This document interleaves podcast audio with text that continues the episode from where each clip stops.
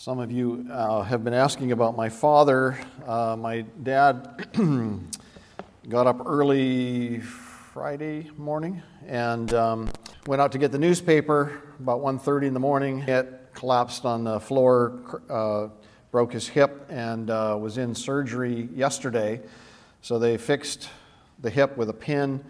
Um, we talked to him on Zoom last night, and he seems to be in good spirits. He's witnessing to all the nurses, and uh, just pray for fruit um, and for recovery. He's ni- almost 92. Um, so, Krista and I may end up, uh, depending on what happens, may end up taking an extended period of time to go up and be with him and to sort of help him with um, his recovery. So, um, that was my announcement for today.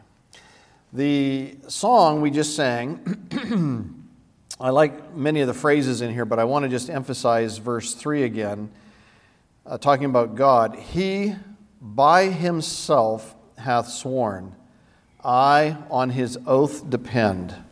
And I, I really like that phrase that when God says something, he will fulfill it. God is not a man that he should lie or the Son of Man that he should repent. If he says something, he will do it.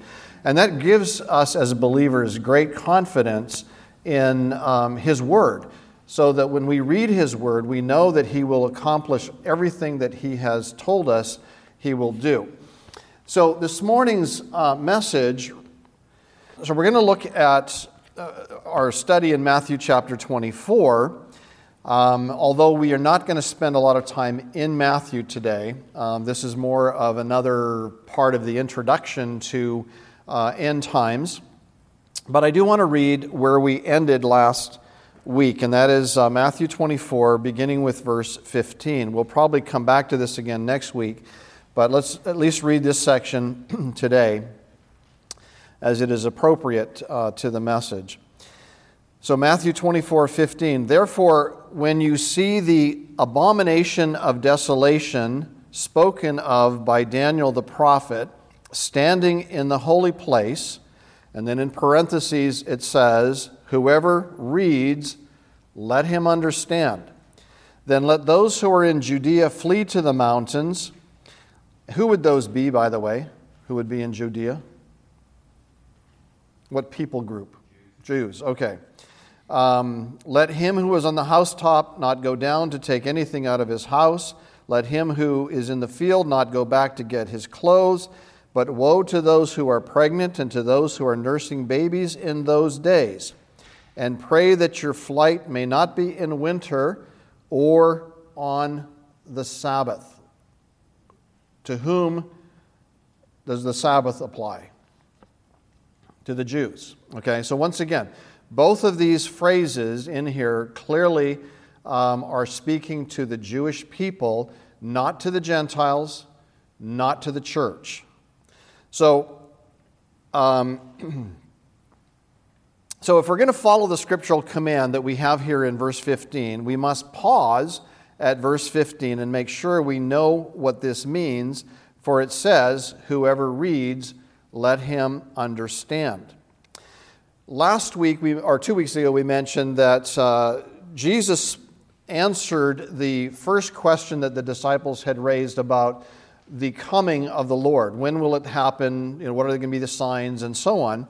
And he answered the first question, and he said in Luke 21 24, Jerusalem will be trampled by Gentiles until the times of the Gentiles are fulfilled. So, what does that mean? What are the times of the Gentiles? So we know for fact that the, the Gentile domination over the Jewish people began with the Babylonian captivity. And it takes us to the time when Daniel and Shadrach, Meshach, Abednego, and, and the Jewish people were taken to Babylon, Babylon uh, in captivity. While Daniel was in captivity in Babylon, God sent an angel to speak to Daniel. The angel's name was Gabriel, and, Dan, and he told Daniel about God's future plans for Israel. And that is found in Daniel chapter 9, verses 20 uh, through 23. Then, after we read about the angel coming, we have an amazing prophecy. In the prophecy, God gives Israel a calendar of events that will last a total of 490 years. It is a total of 70 weeks of years, so 70 times 7 years equals 490 years. It is interesting, and we did note this when we were looking earlier in Matthew, when Jesus rode into Jerusalem um, and the people sang Hosanna to uh, God in the highest. They cut palm branches and laid them out before him. He rode in on a donkey. That that actually, that event, that day, was actually the very last day of the 69th week of the 70 weeks of Daniel's prophecy. Um, and on the same week, Jesus said that Jerusalem will be trampled by Gentiles until the times of the Gentiles are fulfilled. And effectively, Jesus stopped the prophetic clock on Israel's history at that moment. So the 69th week ended, and we still have not finished the 70th week. So that 70th week is still to be fulfilled. God does not lie. So if he says there's going to be 490 years of uh, God's dealings with his people Israel, and there was a starting point, and it has not finished yet, but we've come to a completion of the 69th week, we still have to see the 70th week fulfilled because God does not lie. He is not a man that he should repent, or the Son of Man that he should uh, turn back from what he has said. So there is one week of years to fulfill, and God must fulfill his word. He is faithful to his promises. The final week of that prophecy perfectly coincides with the seven year tribulation period that is yet to come. That week, that seventh or that seven year period, is the final week of Daniel's prophecy. We're going to talk more about it, and you'll see it on some of the charts in a minute. The book of Daniel is a phenomenal book. It is um, the key to much of biblical prophecy. And we're going to look at this probably next week. Daniel describes four major uh, Gentile kingdoms that will dominate Israel. And uh, the first kingdom is Babylon, and um, so that's where we're starting from today. The world powers will continue right to the end of the tribulation period. So, some of you have asked me questions over the last couple of weeks about, well, when does this time of the Gentiles end? It's interesting that it ends at the same time that the tribulation ends. And God is dealing not only with the Jews during that period of time um, to fulfill Daniel's 70th week of prophecy, but he is also dealing with the times of the Gentile, which coexist until the end of the uh, tribulation period. Matthew chapter 24 and 25 is all about Israel and God's dealings with his people, um, with the nation of Israel, and as he fulfills the ancient prophecy um, from Daniel. But for today, we're going to look at uh, Daniel's 70th week. So, as I said earlier, Daniel chapter 9, verses 20 through 23, the angel Gabriel comes to Daniel. He reveals to Daniel something that Daniel could not have known unless God told him through, through his angel. And uh, this is the prophecy. So, if you can turn with me uh, on your papers, uh, I actually have the whole prophecy listed there, or you can see it up uh, on the screen. But let, let's just read it here. Daniel chapter 9, verses 24 through 27. 70 weeks are determined for your people and for your holy city to finish the transgression, to make an end of sins, to make reconciliation for iniquity, to bring in everlasting righteousness, to seal up vision and prophecy and to anoint the most holy. Know therefore and understand that from the going forth of the command to restore and build Jerusalem, until the Messiah, the Prince, there shall be seven weeks and 62 weeks. The street shall be built again, and the wall even in troublesome times. And after the 62 weeks, Messiah shall be cut off, but not for himself. And the people of the prince who is to come shall destroy the city and the sanctuary. The end of it shall be with a flood until the end of the war, desolations are determined. Then he shall confirm a covenant with many for one week. But in the middle of the week, he shall bring an end to sacrifice and offering. And on the wing of abominations shall be one who makes desolate, even until the consummation, which is determined, is poured out on the desolate. Now, there's a, that prophecy is a mouthful. There's so much packed into that prophecy, and we're going to look at it and we're going to break it down uh, verse by verse for you. But this prophecy is one of the most significant passages of all of Scripture that holds the key to the future of Israel and to the end time. So let's look at it carefully. Number one, in the prophecy it says 70 weeks are determined for your people and for your holy city. Verse 24. The term there, 70 weeks, literally is 70 sevens are determined. Now, most of you already know that the 70 weeks are not weeks of days. In other words, it's not literal weeks, um, 77 day periods, uh, nor is it um, months. The term literally means 70 sevens, and the sevens equal years.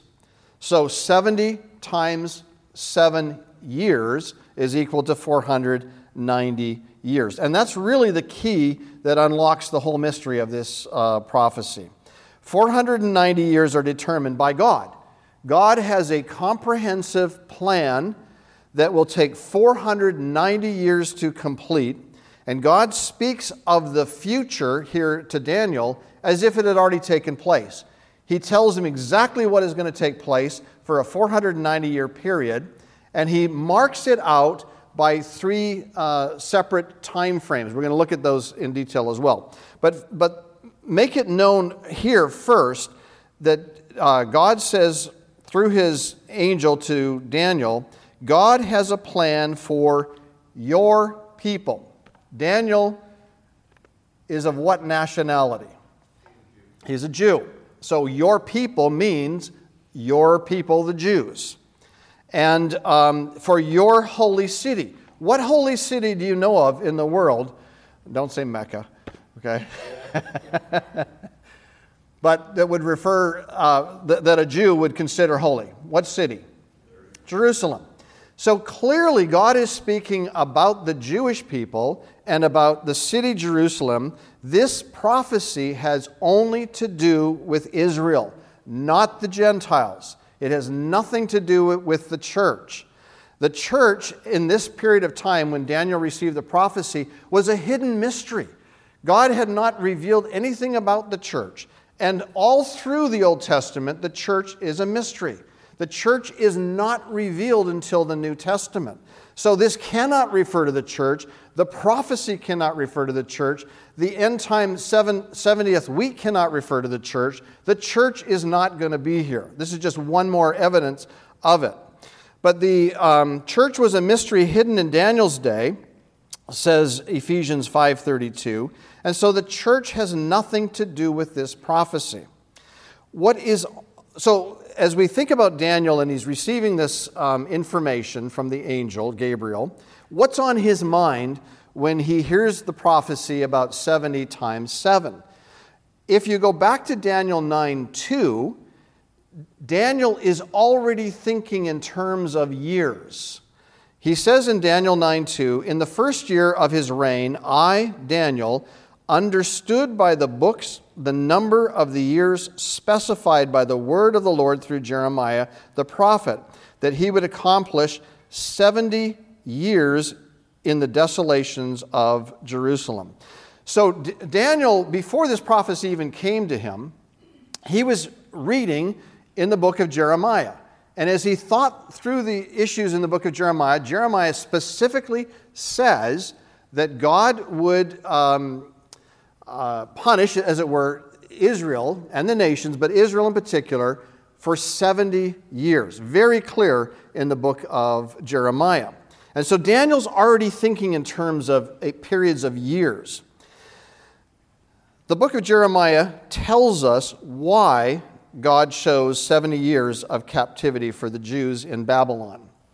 The book, uh, God's law teaches that the Jews were to follow a seven year cycle. And so this is what it says in Levit- Leviticus 25, 1 through 4. And the Lord spoke to Moses on Mount Sinai, saying, Speak to the children of Israel, and say to them, When you come into the land which I give you, then the land shall keep a Sabbath to the Lord. Six years you shall sow your field, and six years you shall prune your vineyard and gather its fruit. But in the seventh year there shall be a Sabbath of solemn rest for the land, a Sabbath to the Lord. You shall neither sow your field nor prune your vineyard. And as we read further, slaves were to go free, debts were to be forgiven, and the land was to lay fallow on the seventh year. For a period of 490 years, Israel ignored this command of God. And when year seven came along, and they were supposed to not sow their fields and not prune their, uh, their grapevines and so on, they just went on uh, business as usual. And they just kept sowing their fields and gathering their grapes and doing everything that God told them not to do. And for 490 years, they disobeyed the Lord's command.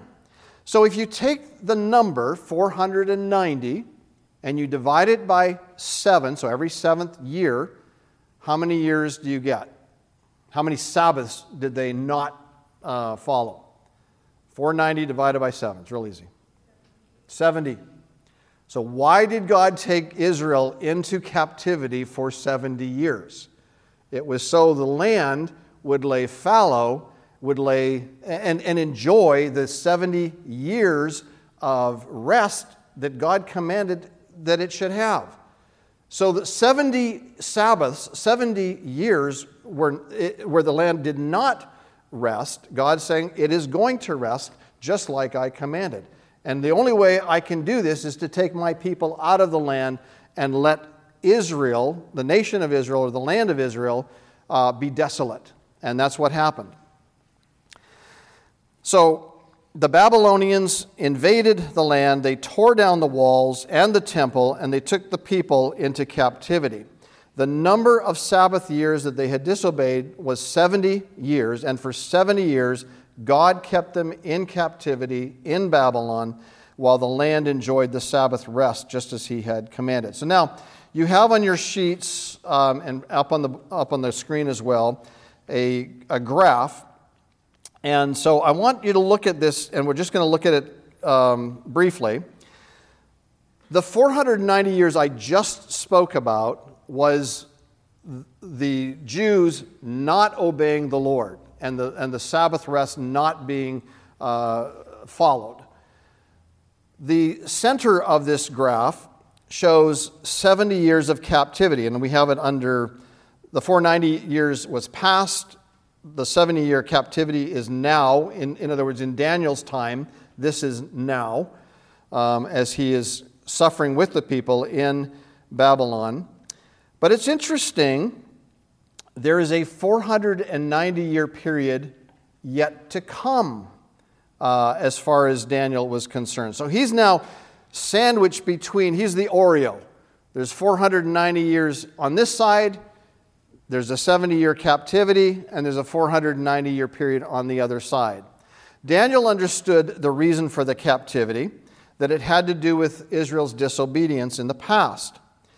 God now reveals to Daniel in this prophecy that there would be another period of 490 years of Israel's future, of God's dealings with the nation of Israel, um, in order for God to complete his promises and plans for Israel. So, question number two for you What is going to happen during that 490 year period that's to come? So, Daniel 9:24 says, 70 weeks or 490 years are determined for your people and for your city. And then, if you look at your next chart, you will see that there are six issues that God is going to deal with. Uh, he needs to address these issues with Israel, and all of them fit within that 490 year schedule. And so he says there are six things. Um, 70 weeks are determined for your people, for your holy city. Number one, to finish the transgression. Number two, to make an end of sins. Number three, make reconciliation for iniquity. Number four, bring in everlasting righteousness. Number five, seal up vision and prophecy. And number six, anoint the most holy. So the first three um, numbers here on this list have to do with the Messiah's coming to die for sins. His death on the cross, Jesus' death on the cross, is the basis uh, for dealing with the sins of Israel. The last three have to do with the Messiah's coming to reign. So let's look at these one by one. Finish the transgression. This probably refers to Israel's rejection of Jesus as her Messiah. But when the 490 years is complete, so again, remember, we're one week shy of it, one week of years, seven years shy of it.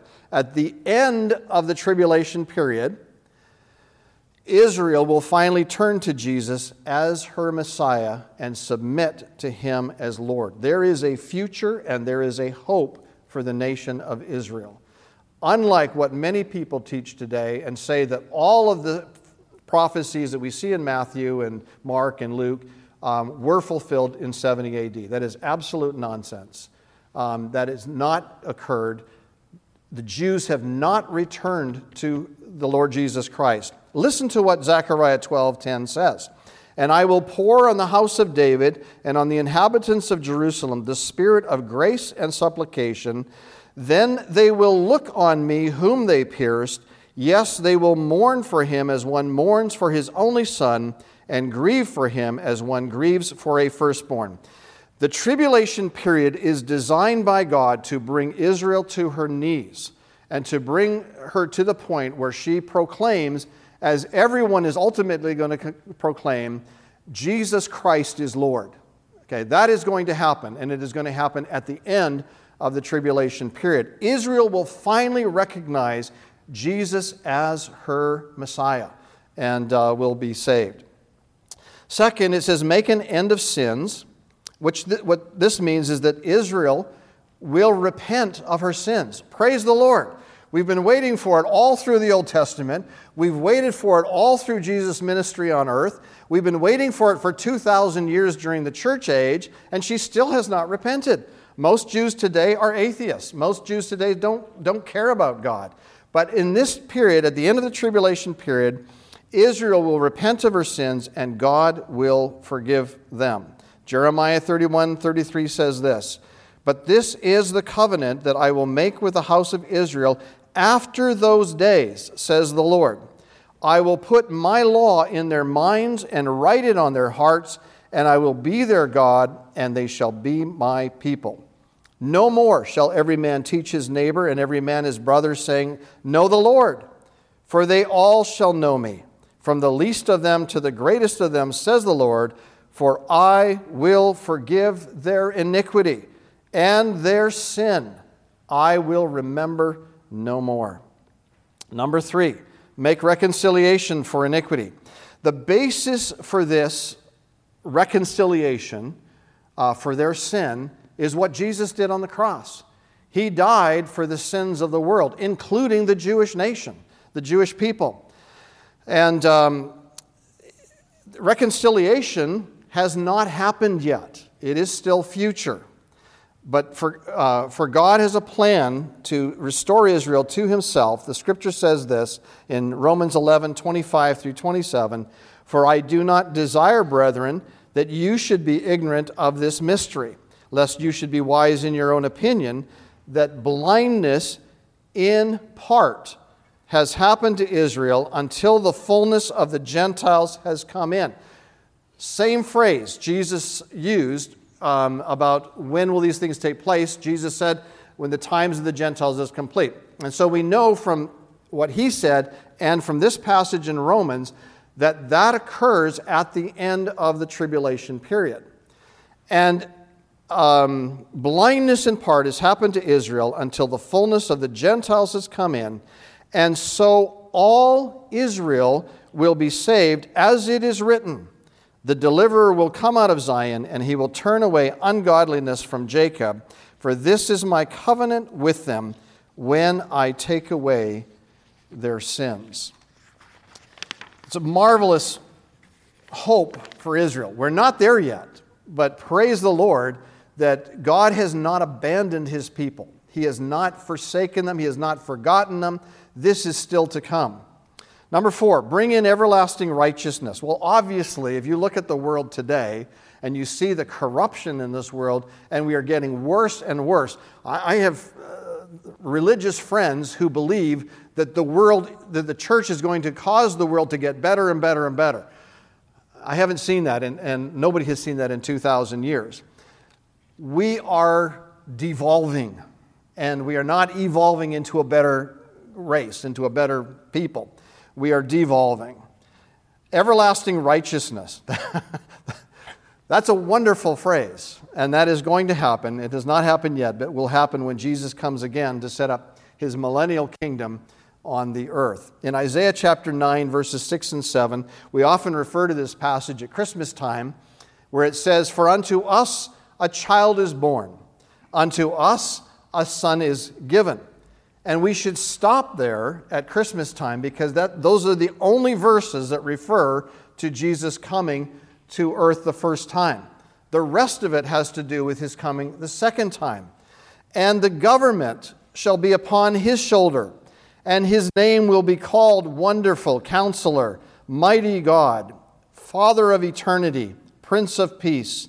Of the increase of his government and peace, there will be no end. Praise God. Upon the throne of David and over his kingdom, to order it and establish it with judgment and justice from that time forward, even forever. The zeal of the Lord of hosts will perform this. When God makes a promise, brothers and sisters, he is going to see it fulfilled. And this is one passage that just emphasizes that again.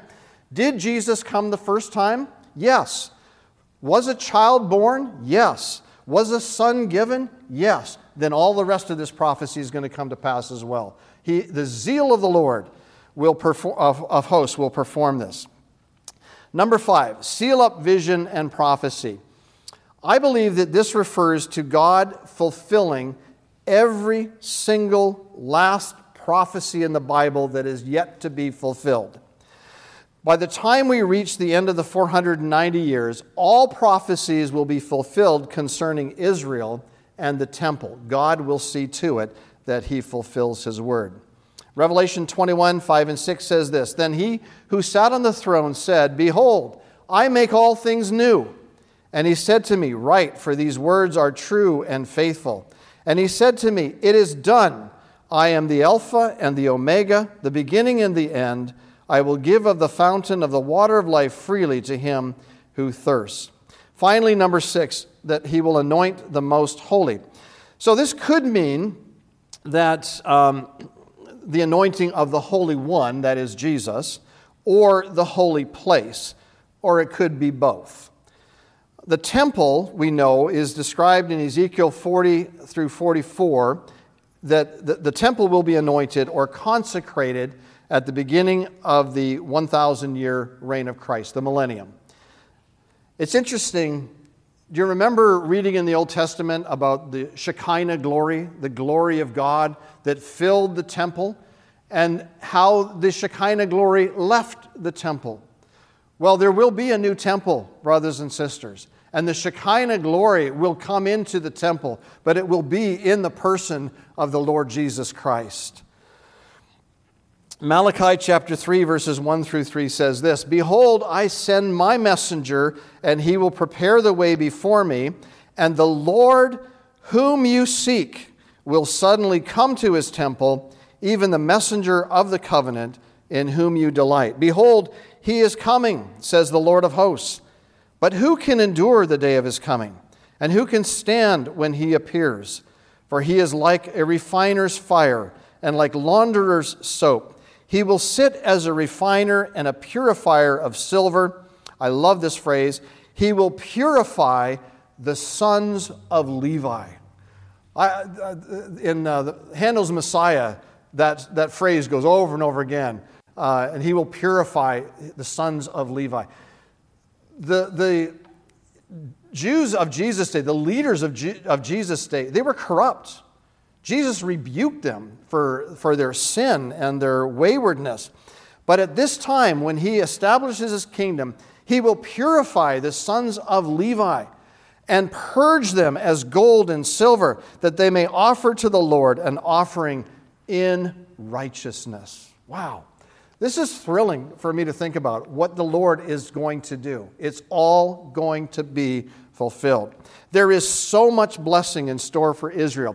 She will finally and fully return to the Lord, and He will be their God, and they will be His people. But Daniel was told that there would be a 490 year time period before that happens. So, what is the starting point of this prophecy?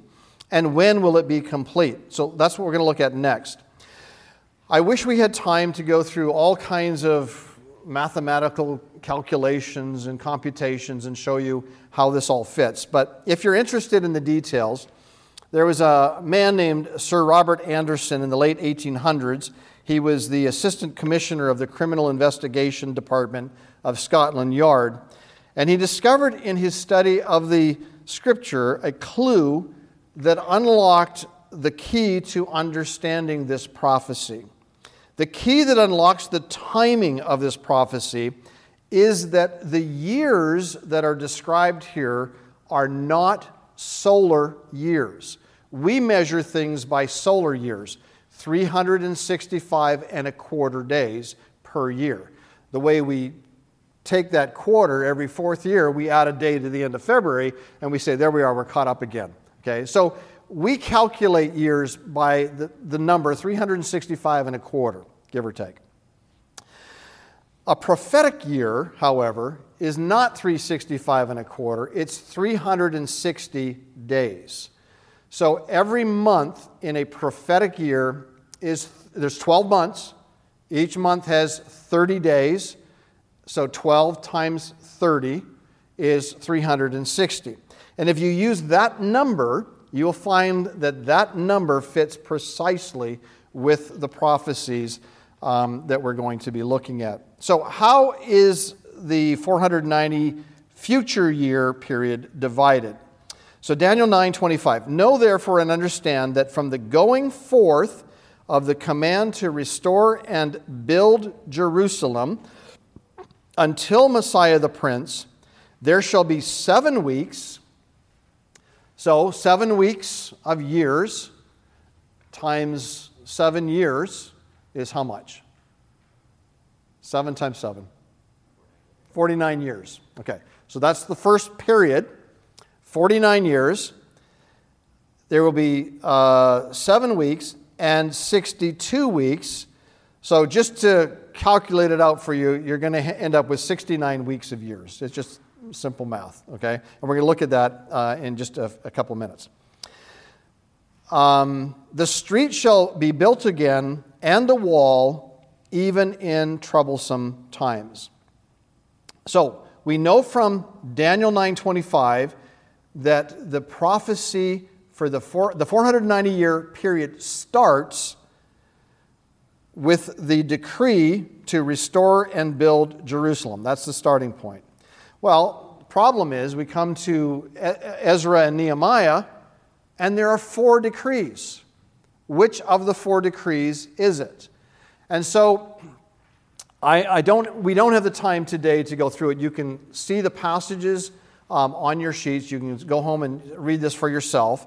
The first decree was in 539 by King Cyrus to rebuild the temple, but not the city of Jerusalem. So that can't be it, because that's not what the, the prophecy said. So, first decree by Cyrus cannot be uh, it. The temple was started, but uh, it, it soon uh, stopped. The second decree in 520 BC was King Darius, who confirmed the original decree of Cyrus to rebuild the temple, but not the city.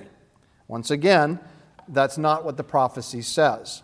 The third decree, 458 BC, with a guy named Artaxerxes Longomanus, I believe that's how you say his name, but if you want to correct me, that's fine.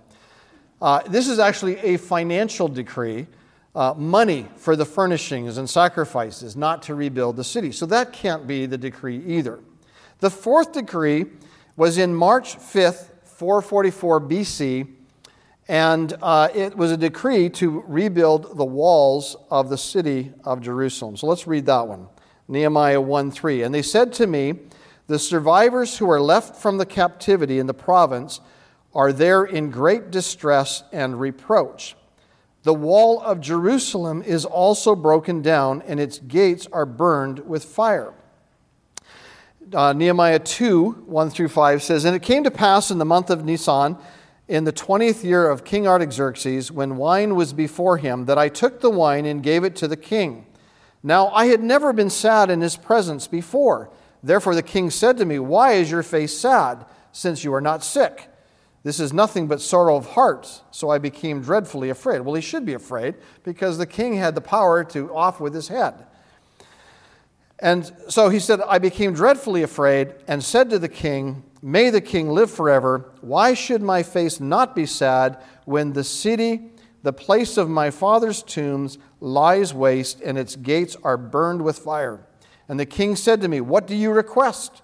So I prayed to the God of heaven.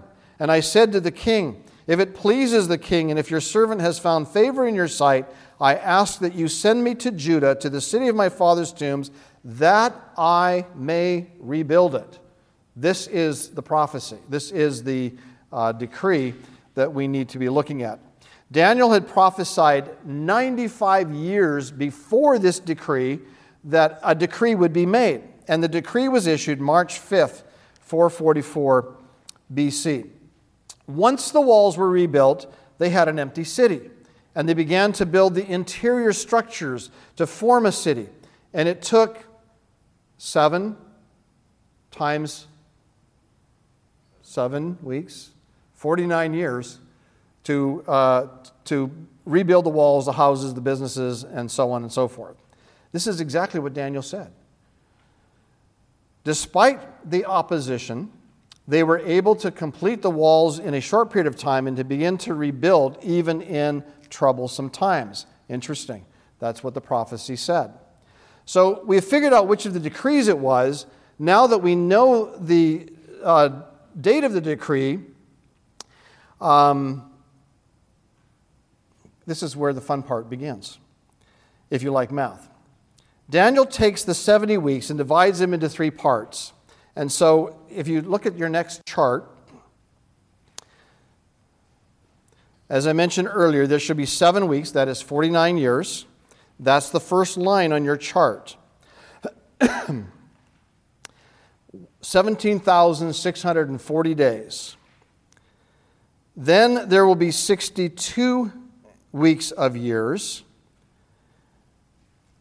That brings us to 33 AD. And as a matter of fact, it takes us right to the time when Jesus enters the temple on the donkey, or uh, to the temple square, that is, on the donkey into Jerusalem, and they cry out, Hosanna to the King. This is the day that the Jews should have repented. This is the day that the Jews should have bowed their knee and said, You are our Messiah. This is the day that could have saved the nation. Seven weeks are decreed, The city was rebuilt 62 weeks, brings us to 33 AD, right to the triumphal entry. And if you add the seven weeks and the 62 weeks, we have a total of 69 weeks. Why is there a break at 69? Why didn't God just carry on with another week of years, seven more years? God had another plan. And it was a plan that was not revealed in the Old Testament. And that plan includes you and me. That plan is the church. Israel rejected her Messiah. We're going to read about some exciting parts of this now. Daniel 9:26 and it says and after 62 weeks Messiah shall be cut off. So this is now 7 plus 62. So it's the end of the 69th week and he's saying Messiah shall be cut off. Imagine what Daniel must have been thinking when he read this, when he, when he wrote this. What does this mean, Messiah will be cut off? But not for himself. When Jesus died on the cross, he was cut off. When Jesus died on the cross, it was not for himself, it was for us. And it says, And the people of the prince who is to come shall destroy the city and the sanctuary. So we know that the, um, well, I'm getting ahead of myself. Okay, so the one, the prince who is to come, I'm going to talk about this just briefly right now, is the Antichrist, the prince to come, not Jesus, the prince to come, and it's the people of the prince who is to come shall destroy the city and the sanctuary. Who were the people in control over Jerusalem and over Israel at that time? The Romans. Okay? And so the Antichrist will, will come from the revived Roman Empire. We're going to look at that uh, shortly. Um, okay, we're going to look right now, for just a minute, at the week the clock stopped. So, top line of your chart says 70 weeks is determined or 490 years. We already know that it's a period um, that's broken down into seven weeks or 49 years plus 62 weeks. And that at the very end of that chart, you see, sort of in uh, salmon color, one week or seven years that is to be fulfilled. At the end of the 69th week, listen to what takes place. We've read through it all, we've already studied it, but when you put it all together, it kind of uh, is stunning. At the end of the 69th week, you have the triumphal entry of Christ into um, Jerusalem. That's Monday. On Tuesday, Israel is judged, and God, Jesus, judges her by cleansing the temple. If you remember that whole story and the, all the events surrounding it. On the next day, Wednesday, he curses the fig tree because Israel is a fruitless um, nation. He also tells the parable of the landowner, and the Jewish leaders make this statement uh, about what the landowner should do. They said to him, He will destroy those wicked men miserably and lease his vineyard to other vine dressers who will render to him the fruits in their seasons. Still on Wednesday, he takes away the place of favor uh, Israel had enjoyed with God and gives it to the Gentiles. Uh, they are the other vine dressers. Then he weeps over Jerusalem and declares how he would have gathered them as a hen gathers her chicks under her wings, but they refused him. And he says, Your house is left to you desolate, empty. And the Bible tells us that desolations are determined for Israel. Still on Wednesday, the Greeks come to Jesus. They are Gentiles, obviously, and they say, We wish to see Jesus. Interesting. The Jews had rejected him. Now the Gentiles come to him and say, We want to see Jesus. And that has been typical of the 2,000 year church age. It's been primarily Gentiles who say, I want to see Jesus. I want to know Jesus. And uh, we wish to see Jesus in John 12, 21. The transition had already begun. On Thursday, Jesus is arrested, and on Friday, the Lord is cut off. Messiah is cut off. That is, he is crucified, buried, and resurrected. His sacrifice on the cross is not for himself, but for us. This verse in Daniel actually teaches substitutionary death of Christ on the cross for, for you and for me. In Luke 20, the um, uh, parable uh, reads this way So they cast him out of the vineyard and killed him.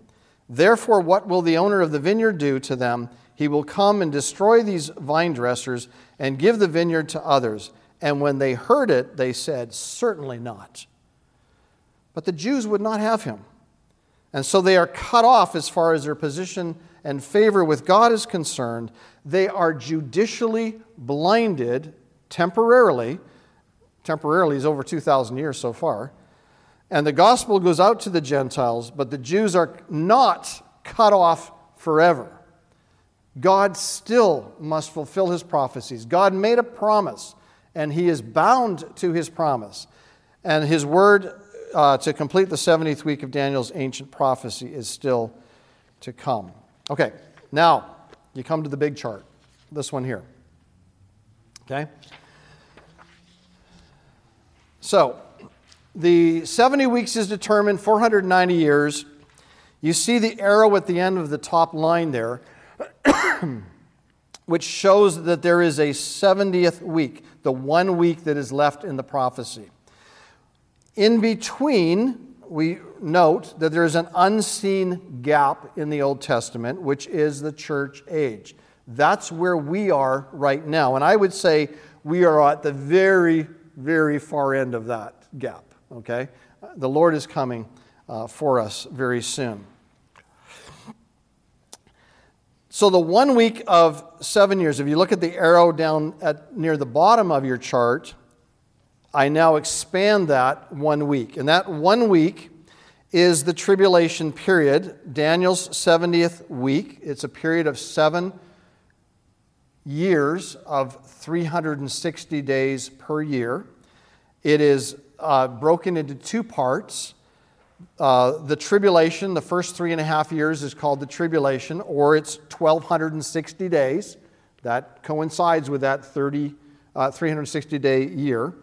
And the Great Tribulation is when uh, all manner of uh, horror um, is poured out upon the earth. That's another 1,260 days. That is the sum total of Daniel's 70th week. That is then followed by Jesus Christ coming to the earth with us, his saints, to reign on the earth for a thousand years of peace. So, Let's go back to Daniel 9 26 and 27. And after the 62 weeks, Messiah shall be cut off, but not for himself, and the people of the prince who is to come shall destroy the city and the sanctuary. The end of it shall be with a flood till the end um, of the war, desolations are determined. Okay, that happened. That part's happened. Then he shall confirm a covenant with many for one week. The uh, covenant is the Antichrist making a peace treaty with Israel for a seven year period.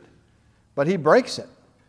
And it says, But in the middle of the week, he shall bring an end to the sacrifice and offering, and on the wing of abominations shall be one who makes desolate, even until the consummation, which is determined, is poured out on the desolate. There is coming a prince not the king, there is coming a prince. He is the Antichrist.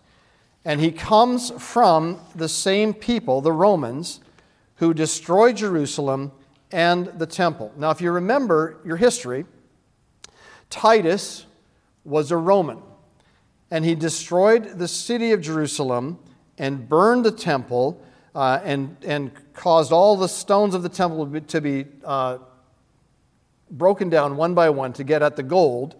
He destroyed the city and the temple in 70 AD. The prince who is to come is from the same Roman uh, government, shall we say, or, or uh, um, kingdom. But it's a revived Roman kingdom. We don't see the kingdom right now, but it's going to be revived. And we're going to look at some of those prophecies uh, in the future days. There's a gap between chapter, uh, Daniel 9:26 and Daniel 9:27. That gap is the current church age, which has gone on for 2,000 years. We are right in the midst of it. We can see what has already transpired, and we see from prophecy what God is yet to do. It's an interesting place to be in history, to be right here in the middle, towards the end of it, knowing that Jesus is coming first to the air to receive us to himself, and then he's going to uh, pour out his wrath upon um, the world, and particularly the Jewish people, to bring them to repentance so that he might pour out for them the blessing that he ultimately promised for them. There's only one week of seven years left, and that week could start today. There's nothing preventing the Lord from starting that today, except he is patient, waiting for people to repent of their sins and to turn to Jesus Christ as Savior and Lord. And so, for those here who may not know the Lord, or those listening to the sermons, if you don't know the Lord, trust Him today. You might be the last one in the church. Come to Him uh, before it's too late. The final week is divided into, into two parts, which we've already talked about. The coming prince, the Antichrist, will make a covenant or peace treaty with Israel, and then in the middle of that week, he will break it um, and the way he will do this is that he will stop. So the Jews are going to be allowed to go into the temple and have sacrifices like they've, they've wanted to for thousands of years now. And they will be able to go back in there. But in the middle of the week, at the three and a half year mark, the Antichrist will stop all sacrifices and offerings. And he will go into the temple himself. He will set up an image of himself and proclaim himself to be God and that the whole world would, uh, would be to uh, come to him and worship him as the Messiah, as the uh, deliverer. And this abomination, uh, an abomination in the scripture generally refers to an idol or uh, worshiping something that is not God. This abomination that he sets up causes desolation uh, and emptying. And, and God tells his people to empty the city. This is the first passage we read this morning. When you see this, understand what Daniel the prophet said. Get out of Jerusalem. Do not go back to your home. Do not go back to the field. Don't go gather your things. Run. Um, and this, this is the issue that is uh, being described here. The abomination is his idol in the temple that makes all things desolate. So I want to stop again and just say this God has promised wonderful things for Israel. He is not finished with Israel. Yes, she is going to go through a time of trouble like she has never known before. And you say, well, the Holocaust, the Holocaust that's got to be the worst time. No, it's not. And it is going to be so much worse than the, the period where six million Jews were slaughtered. This is still to come. And um, it is going to be a time of trouble like the world has never seen before. But in the end, God will give Israel a future and a hope. She will not be destroyed. Romans chapter 11 25 through 29. I just want to read this to you again. For I do not desire, brethren, that you should be ignorant of this mystery, lest you should be wise in your own opinion, that blindness in part has happened to Israel until the fullness of the Gentiles has come in. And so all Israel will be saved. As, as it is written, the deliverer will come out of Zion. He will turn away ungodliness from Jacob for this is my covenant with them. What does that mean? This is my promise to Israel, and he will see it fulfilled when I take away their sins. Concerning the gospel, they are enemies for your sake, but concerning the election, they are beloved for the sake of the fathers, for the gifts and the calling of God are irrevocable. What God has promised, He will fulfill. We've gone past our time. Uh, we were going to sing, and you can sing this on your way home today. Great is thy faithfulness, because God makes promises that He always, always fulfills. And it should give us great confidence as well as believers that whatever He has promised to us, He will also fulfill. Let's give Him thanks for that. Lord, we worship you as a God who knows the end from the beginning, that nothing can prevent your decrees from taking place. You have made a covenant with Israel, and you will fulfill that covenant uh, for the sake of the fathers. We thank you, Lord, that you do not lie, that you do not repent, that you do not change. We thank you that you are faithful and that what you have promised you will complete. Lord, it gives us great hope as well as believers that you have promised to come and to receive us to yourself, that where you are, there we may be also. We look forward to hearing that shout, the voice of the archangel and the trumpet of God, and knowing that dead relatives who have already trusted you will rise first, and we who are alive and remain shall be caught up together with the Lord in the air, and so shall we ever be with the Lord. Lord, we take great comfort in these words and give you praise for you are faithful. In Jesus' name, amen.